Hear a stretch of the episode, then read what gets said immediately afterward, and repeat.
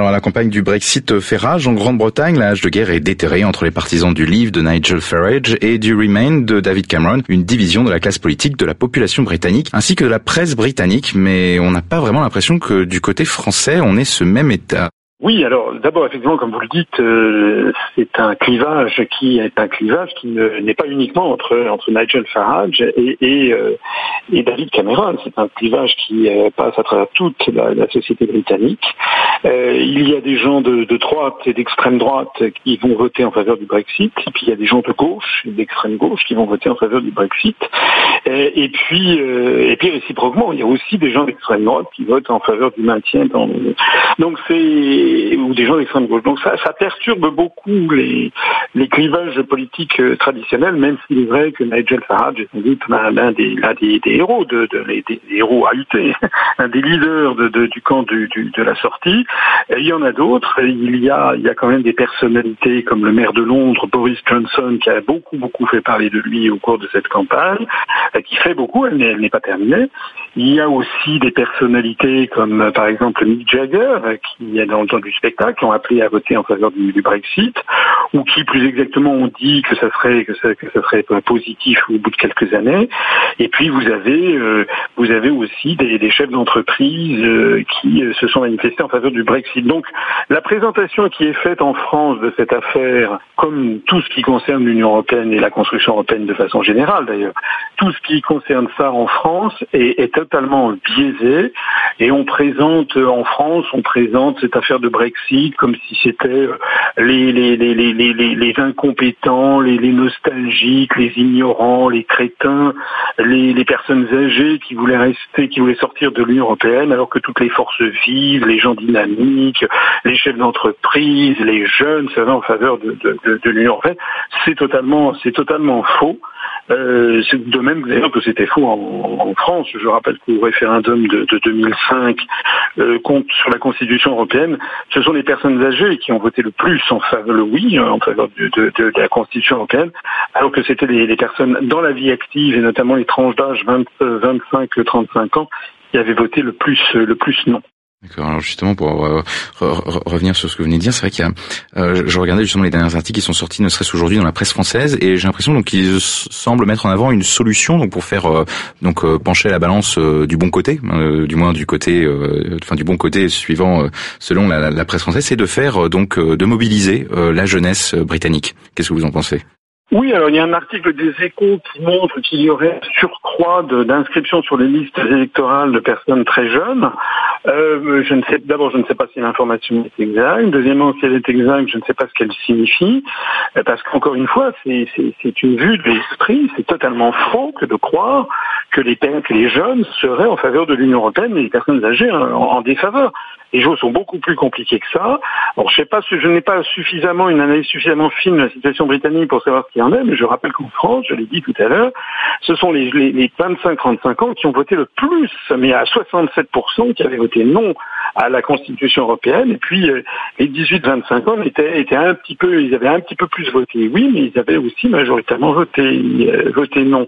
Euh, voilà, je crois aussi que la presse française, elle essaie de prendre un peu aussi ses désirs pour des réalités.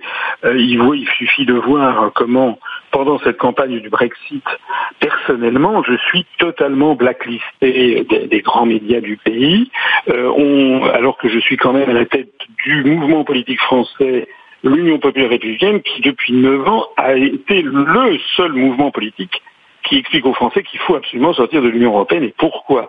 Et j'ai la faiblesse de, penser que notre mouvement, qui connaît une très forte croissance, a, beaucoup contribué à faire évoluer les esprits, puisque même des partis qui sont nos adversaires politiques, comme le Front National, le Front de gauche, euh, ou M. Dupont-Aignan, qui sont des souverainistes, mais qui en fait critiquent l'Europe sans jamais proposer d'en sortir, même eux ont été obligés d'infléchir un petit peu leur, leur discours, tout en naviguant dans, dans la plus grande, dans la plus grande ambiguïté. Voilà.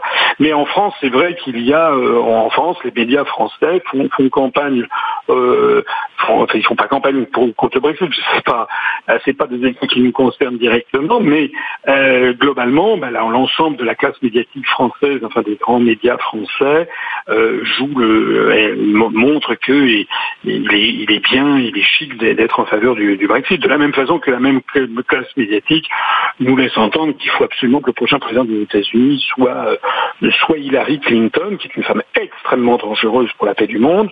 Je ne suis pas un partisan acharné de Donald Trump, mais ce que je sais, c'est que Donald Trump, lui, il a il a dit qu'il s'il était britannique, il sortirait, il voterait pour le Brexit. Euh, tout ceci a été euh, compté à charge dans les médias, dans les médias français.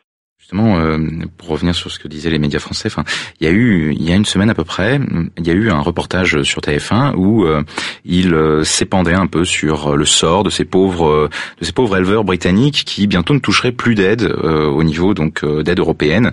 Et justement, dans une interview précédente, vous nous parliez donc notamment de la nature du partenariat entre Londres et Bruxelles, et que notamment euh, une grande partie donc de ce que devait verser la Grande-Bretagne euh, à euh, l'Europe était en fait compensé et pesait sur les contribuables européens, donc était compensé par la France, l'Allemagne et notamment la Hollande.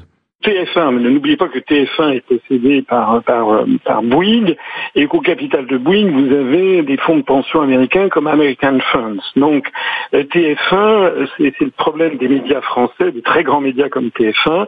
TF1 diffuse l'information que souhaitent ses actionnaires. Donc euh, pour le grand public, on veut faire croire aux Français, notamment par exemple nos agriculteurs, que si on sortait de l'Union européenne, ce serait la catastrophe parce qu'on n'aurait plus les subventions. Ben, c'est faux. Vous savez que la France verse beaucoup plus d'argent à l'Union européenne chaque année qu'elle n'en reçoit, et donc la politique agricole commune et les aides versées aux agriculteurs en France sont surfinancées par, par la France. Eh bien, il en est de même pour le Royaume-Uni, puisque je rappelle que le Royaume-Uni euh, fait partie des pays contributeurs nets, c'est-à-dire donne plus d'argent à l'Union européenne qu'il n'en reçoit. Alors, ce que vous faites, ce à quoi vous faites allusion, c'est un point plus particulier, c'est que euh, si l'on avait appliqué les règles traditionnelles comme la, le poids de la politique agricole commune est très, important dans les dépenses communautaires euh, historiquement, et comme euh, le, Royaume-Uni a, un faible pourcentage d'agriculteurs, Madame Thatcher, vous vous rappelez cette anecdote, avait dans les années 80 du XXe siècle, elle avait constaté que le, le Royaume-Uni donnait beaucoup beaucoup plus d'argent que les autres par rapport à ce qu'il recevait, et donc elle avait tapé du poing sur la table. tous les livres d'histoire sont pleins de ces phrases I want my money back, c'est-à-dire je veux qu'on me rende mon argent. Ça avait donc donné naissance à ce chèque britannique, comme on dit, euh, où euh, pour atténuer euh, la, contribution nette du Royaume-Uni à l'Union européenne, pas pour l'annuler, hein, le Royaume-Uni, je persiste, et s'il donne un peu plus d'argent à l'Union européenne qu'il n'en reçoit, mais moins que la France, nous, nous donnons chaque année 23 milliards, on reçoit 14, donc en fait on donne 9 milliards nets à, l'Union européenne. Le Royaume-Uni, de mémoire, ça doit être quelque chose comme 2 milliards d'euros. Euh, cette atténuation, donc, euh, ce chèque britannique, est financé par les autres pays de l'Union européenne et en particulier euh, par, par la France. De telle sorte que euh, notre intérêt bien compris à, nous, Français, c'est justement que le Royaume-Uni sorte de l'Union européenne, parce que ça nous fera un poids en moins à, payer, et, pas rien, puisque ce sont des centaines et des centaines de millions d'euros euh, que la France, et je c'est plus d'un milliard d'euros, que la France verse ainsi au Royaume-Uni au titre de, cette mécanique, mécanique européenne. Voilà. Puis alors, il y a aussi autre chose que cachent que cachent les grands français, euh, c'est que euh, et qu'est-ce qui va se passer si le Royaume-Uni sort de l'Union européenne? Euh, si vous voulez, tout l'édifice de la construction européenne repose sur en fait une espèce de d'intimidation générale, de menace de l'apocalypse. Voilà. Mais, euh, mais, mais si le Royaume-Uni sort de l'Union européenne, puis on s'aperçoit que ben, le Royaume-Uni ne sombre pas dans l'apocalypse, et au contraire que deux ans après, ben, il est redevenu maître d'un grand nombre de ses politiques et qu'il se porte beaucoup mieux, c'est évidemment le glas définitif à la construction européenne. C'est pour ça que l'enjeu est si important, c'est que les européistes ne veulent pas, surtout pas, administrer la preuve que l'on peut sortir de l'Union européenne et qu'il y a une vie après l'Union européenne. Alors si, c'était, s'ils croyaient eux-mêmes que c'était l'apocalypse, ils devraient favoriser le Brexit. pour que les Britanniques votent en faveur du Brexit et puis se rendent compte de la catastrophe et qu'après ils implorent pour rentrer dans l'Union. Hein, donc, s'ils veulent surtout pas ça, il y avait un, prix Nobel d'économie euh, euh, américain, euh, Joseph Stiglitz, qui avait dit cette formule que j'avais trouvée extrêmement drôle au sujet de, de, la Grèce, au moment de la crise de l'euro en Grèce. Il avait dit le plus grand risque d'une sortie de la Grèce de l'euro, c'est que dans deux ans, la Grèce se porte beaucoup mieux.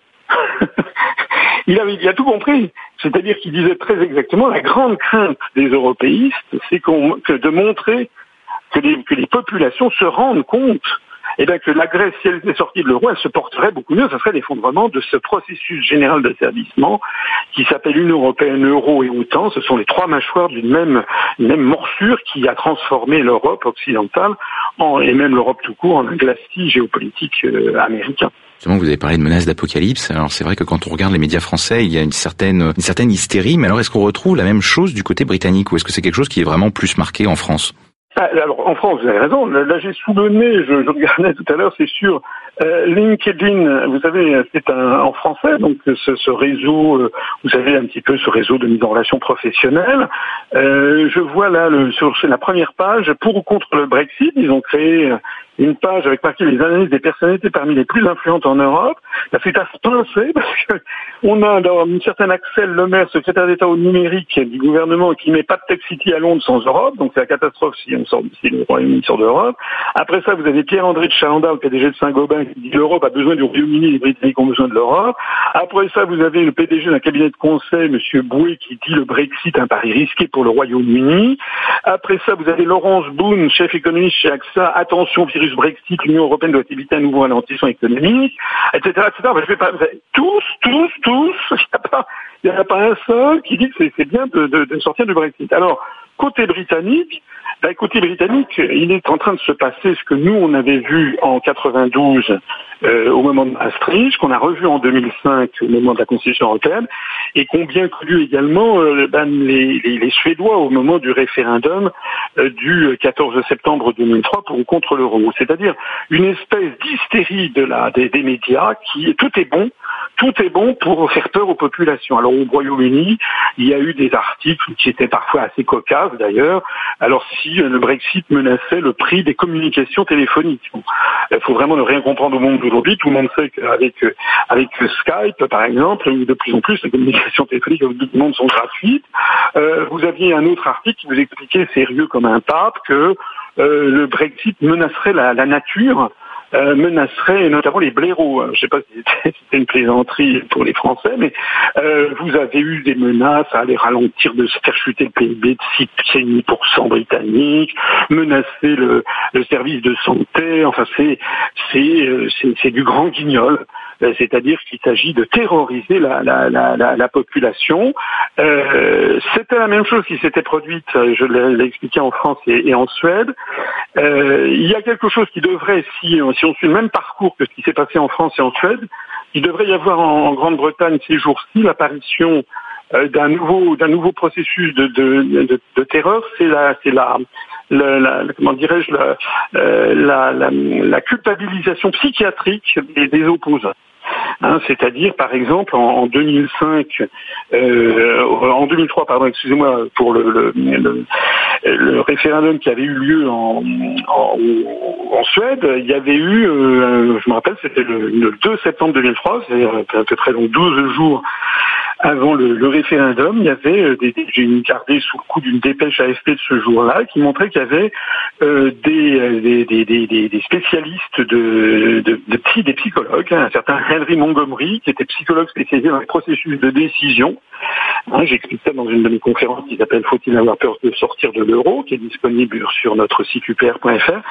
Eh bien, il y a ce Montgomery avait expliqué que certains Suédois euh, se réfugiaient dans le non pour protester contre l'obligation qu'il aurait été faite de voter. Je ne sais pas si vous voyez le, truc, ça voulait dire que les gens, finalement, auraient voulu voter oui, mais ils s'apprêtaient à voter non parce qu'ils ne voulaient pas voter. Donc, en fait, leur non, c'était un oui. Enfin, c'était du, c'est du délire. Au moment, en 1992, rappelez-vous que des, personnalités comme Madame, Madame Badinter avaient expliqué que le traité, de, je, la cite, hein, le traité de Maastricht fait la quasi-unanimité de l'ensemble de la classe politique. Les hommes, les hommes politiques que nous avons élus sont tout de même mieux avertis que le commun des mortels pour une fois qu'on leur fasse confiance.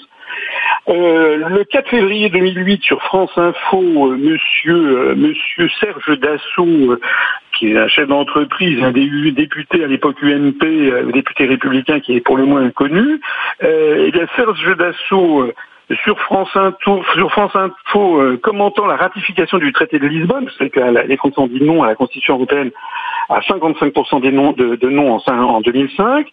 Elle a été néanmoins ratifiée par le Congrès, par le traité de Lisbonne, ce qui est une, une forfaiture morale en fait, en, 2008. Et donc euh, Serge Dassault, qui a participé à cette forfaiture en votant le traité de, de Lisbonne, en ratifiant par la procédure du Congrès, a été interrogé sur France Info. Et les journalistes lui ont dit est-ce que vous êtes pas un peu gêné de, revenir sur ce qu'ont décidé les Français? Il avait répondu, je le cite textuellement, j'ai le, j'ai le communiqué sous, mais de toute façon les Français ne comprennent rien, on n'aurait pas dû faire un référendum en 2005, ils ne peuvent pas comprendre, c'est trop compliqué. Donc moi je pense que si les sondages euh, sur le Brexit au Royaume-Uni continuent de donner une avance au, Brexit, on devrait voir arriver le même genre de, pression psychologisante, si vous voulez, c'est-à-dire c'est beaucoup trop compliqué, euh, vous êtes vous êtes fou, vous ne savez pas ce que vous êtes en train de faire, etc. Euh, en fait, on voit que les européistes sont, aux abois. D'ailleurs, si vous y réfléchissez bien, ce raisonnement est un raisonnement absolument absolument scandaleux, parce que si gens qui ont dit que les Français en 2005 ne savaient pas ce qu'ils faisaient, que c'était trop compliqué, mais si c'est trop compliqué de voter sur une question, alors c'est à fortiori beaucoup plus compliqué encore de voter pour choisir des députés sur, sur de très nombreuses questions. Donc en fait, ce que ces gens remettent en cause sans le dire, c'est le principe même du suffrage universel et de, la démocratie. Voilà. Alors j'espère que ça ne va pas, que au Royaume-Uni ne va pas se produire la même chose que ce qui s'était produit en Suède, puisque je rappelle qu'en Suède, comme les sondages pour l'entrée de la Suède dans l'euro étaient désespérés, donnaient désespérément le, le non gagnant, euh, eh bien euh, la, la, la porte-parole du camp du oui, qui était Madame Anna Lind, une jeune, la jeune ministre des Affaires étrangères du gouvernement suédois de l'époque, qui avait 42 ans, qui était une jeune femme très photogénique et qui avait été la, la, l'égérie du, du, camp du oui, eh bien a été assassinée dans un dans un dans un une, galerie commerciale de, Stockholm euh, par un type. l'affaire a été à moitié élucidée c'est une espèce de, de Serbe sorti d'un d'un hôpital psychiatrique, un type qui a un peu le, profil de Lee Harvey Oswald, si vous voyez ce que je veux dire. Euh, et elle a été donc assassinée deux jours avant le avant la tenue du référendum. Et au lieu d'arrêter le référendum et de reporter, eh bien le gouvernement du Premier ministre, Monsieur Persson, qui à l'époque Premier ministre de la Suède, a maintenu le, le, référendum. Et pendant pendant 20, pendant les 24 heures précédentes, enfin les 48 heures précédentes le, le, scrutin, on a chanté les louanges de cette femme qui était qui avait été assassinée pour le compte, le triomphe du, oui, et on a expliqué aux Suédois que ça allait euh, changer probablement la donne et qu'ils allaient voter oui. Je ne sais pas si vous vous rendez compte. Il y a même eu un sondage Gallup qui a été le dernier sondage publié qui, qui avait indiqué que le camp du oui miraculeusement allait triompher du fait de cet assassinat mystérieux. En fait, bon, ça n'a pas eu lieu. Euh, le, le, le nom l'a emporté en Suède. Et puis, ce qui est intéressant, c'est que toutes les prophéties d'Apocalypse qui avaient été faites pour la Suède, eh bien, euh, donc c'était en 2003. Et, eh bien, euh, 13 ans après, plus personne n'en parle. Et pourquoi plus personne n'en parle? Ben, Parce que la Suède je ne vais pas dire qu'elle se porte merveilleusement bien, elle fait quand même partie de l'Union européenne, mais elle se porte quand même parmi, elle est de parmi les pays de l'Union européenne l'un des pays sinon le, celui qui se porte le mieux. La couronne suédoise a, tenu, a tenu parfaitement la, la route et les Suédois euh, sont, sont, sont, fiers d'avoir gardé leur, leur monnaie nationale et le, la, banque de la banque de Suède, la Riksbank, peut avoir une politique monétaire euh, un petit peu indépendante. Bon, ils veillent quand même, c'est pas de gros écarts entre la couronne suédoise et l'euro, mais ils ont quand même repris leur, leur, politique leur politique monétaire. Voilà. Alors si tout ça pour dire, bah, j'espère que le Brexit, il va pas y avoir je serais un des, plus ardents partisans du camp du oui au Royaume-Uni, je, je, prendrais des gardes du corps parce que vous comprenez, si, si évidemment, si s'il y avait un, attentat ou s'il y avait quelque chose comme ça qui se passait au Royaume-Uni, les médias vous expliqueraient aussitôt, vous voyez, c'est si on sort de l'Union européenne, c'est ils feront un amalgame qui n'a aucun rapport entre par exemple le, terrorisme et le risque d'attentat et puis la sortie du. Enfin, tout est possible. Hein. On a affaire à vraiment quelque chose parce que là on touche au dur. Si le Royaume-Uni sort de l'Union européenne, euh, ça va euh, inéluctablement avoir un effet euh, de domino parce que tout simplement, bah, les peuples d'Europe vont regarder ce qui va se passer. Et puis ils constateront, ils constateront que ça n'est pas l'apocalypse promise par les Européistes. justement, est-ce que euh, par rapport à ce que vous venez de dire, est-ce que tout est possible Est-ce que l'Union européenne pourrait, on va dire, euh, si le Brexit l'emportait, laisser faire, ou est-ce qu'elle va, et même quel que soit le résultat, est-ce que l'Union européenne va finalement pas chercher à légiférer pour éviter à l'avenir qu'un tel épisode ne se reproduise? Honnêtement, je ne le pense pas. Enfin, tout est, vous savez, peut-être parfois je découvre encore que je suis encore peut-être trop naïf. Euh, je ne le pense pas parce que il y a des gens qui disent aussi, oh là là, j'ai vu un titre du Monde il y a deux jours et qui disait euh, l'Union européenne se prépare à un long divorce avec le Royaume-Uni, ça de la procédure de sortie devrait durer 4 à 6 ans. Mais non, mais pourquoi ça? N'oubliez pas quelque chose déjà, c'est que qui paye commande? Et que, je l'ai dit tout à l'heure, le Royaume-Uni donne plus d'argent à l'Union européenne qu'il n'en reçoit. Donc, euh, je l'explique, nous, dans le programme que je présente, où j'ai fait une conférence qui s'appelle Le jour d'après, qui est également visible sur notre site internet upr.fr. J'explique que lorsque la France aura décidé de sortir de l'Union européenne, nous, on, a on, a, on aura, comme les Britanniques, mais encore mieux, on a un atout quand même considérable, c'est qu'on donne beaucoup plus d'argent qu'on en reçoit. Donc, si vous voulez, si la France, elle arrête de, faire ses versements à l'Union européenne, mais dans, les 15 jours, l'Union européenne est en faillite. Ils ne peuvent plus payer les fonctionnaires puisque la France paye un sixième du budget de l'UE.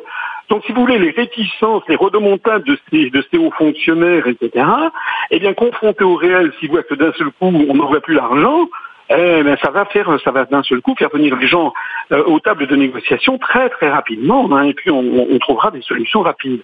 Donc euh, moi je pense qu'il y aura bien sûr une partie de bras de fer, mais je pense pas qu'il va y avoir, on va empêcher les Britanniques d'en sortir. D'ailleurs, si vous interrogez les, beaucoup d'européistes français, moi j'ai entendu des gens comme Jacques Delors, comme Michel Rocard et d'autres qui disent ah bah tant mieux que les Anglais s'en aillent, euh, on sera beaucoup mieux sans eux, etc.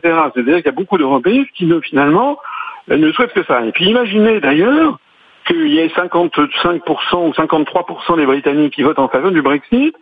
Imaginez-vous qu'en France, on intervienne pour les en empêcher, alors que, alors qu'en France, les sondages montrent qu'il y, a une partie de plus en plus importante de l'opinion publique qui rejette l'Union européenne. Il y a un sondage qui est sorti il y a quelques jours qui montre que les partisans de l'Union européenne, les ardents partisans de l'Union européenne, s'est effondré en France, le pays où ça s'est le plus effondré. Maintenant, il n'y a plus que 37% de la population. Donc, si vous voulez, les, Français se, seront vent debout. Mais que, voilà, laissons les Britanniques euh, faire ce, qu'ils veulent. En plus de ça, ça nous, fera des économies, je l'ai dit tout à l'heure, puisque nous n'aurons plus une partie du chèque britannique à, à, à payer. Donc, vous aurez également beaucoup d'autres pays où l'opinion eurocritique est, très virulente, comme je pense à la Suède, à la Pologne, à la République tchèque, aux Pays-Bas, en Autriche, etc. Beaucoup d'autres pays de l'Union européenne qui viendront ou qui voleront au secours euh, de Londres en disant, en disant non, non, ils ont le droit de le faire.